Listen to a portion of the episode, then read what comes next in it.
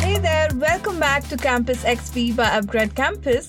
Today we are back with another exciting episode in which we will jump on the bandwagon of Web 3.0.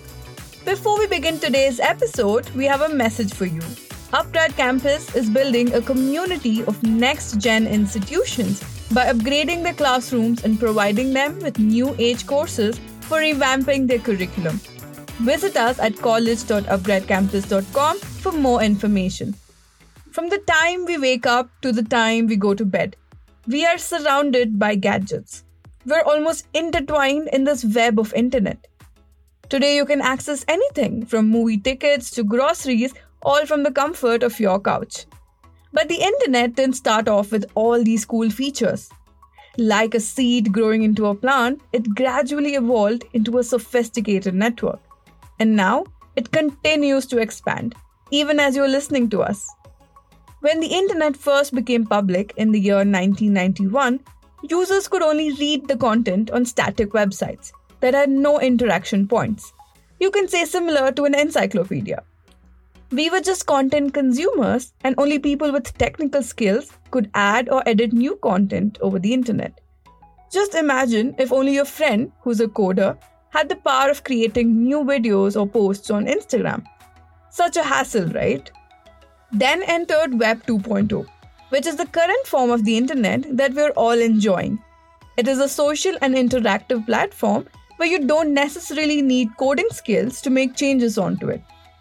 Most applications here have inbuilt features that easily allows anyone in any part of the world to be a creator.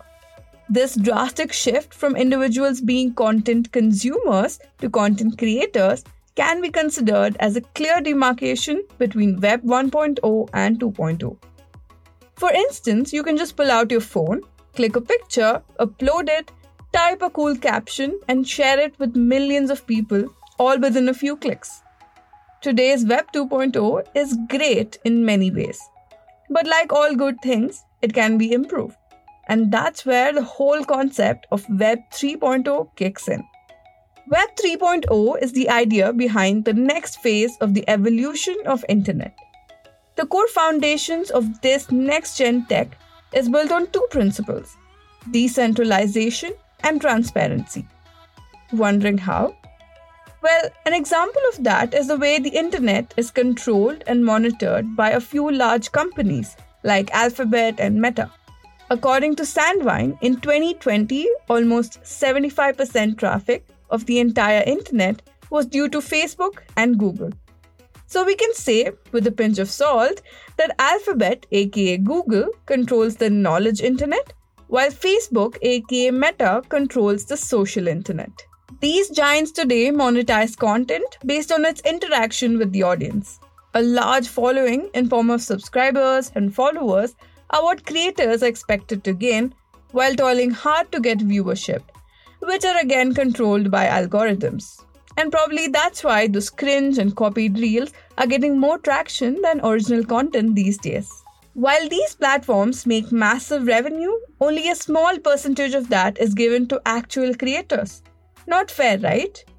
And Web 3.0 aims to change this by providing a fair and square ecosystem for creators. Because websites in Web 3.0 would not rely on any authority. The content that gets produced, edited, and distributed is entirely up to the creator to control. All this is giving rise to a new kind of economy where creators are getting paid for their work. Pretty soon, they'll be able to own, share, monetize, and make a living doing what they love.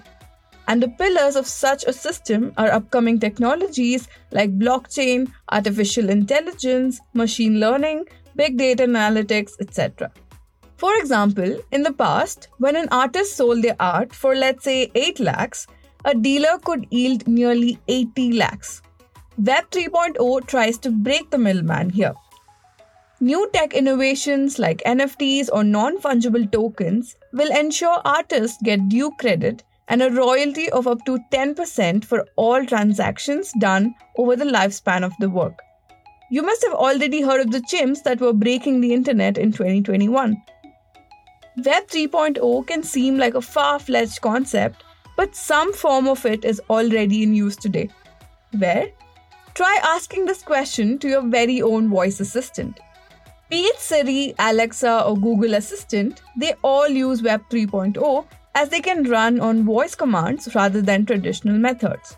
From having to code a complete page for a simple output like Hello World to getting answers to all your questions over a simple voice command, the web has come a long way.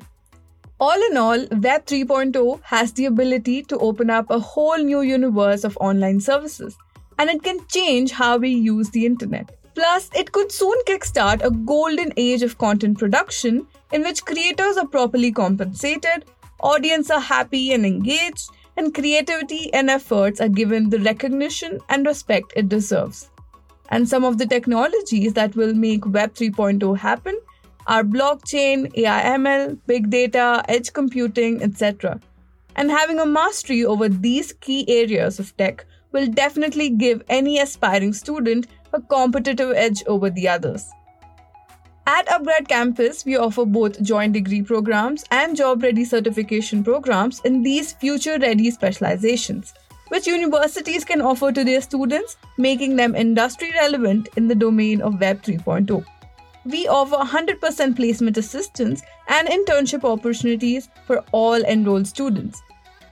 Well, that's a wrap on today's discussion on Web 3.0. Campus XP is available on your favorite streaming platforms like Apple Podcast, Google Podcast, Spotify, Gaana, and Amazon Music.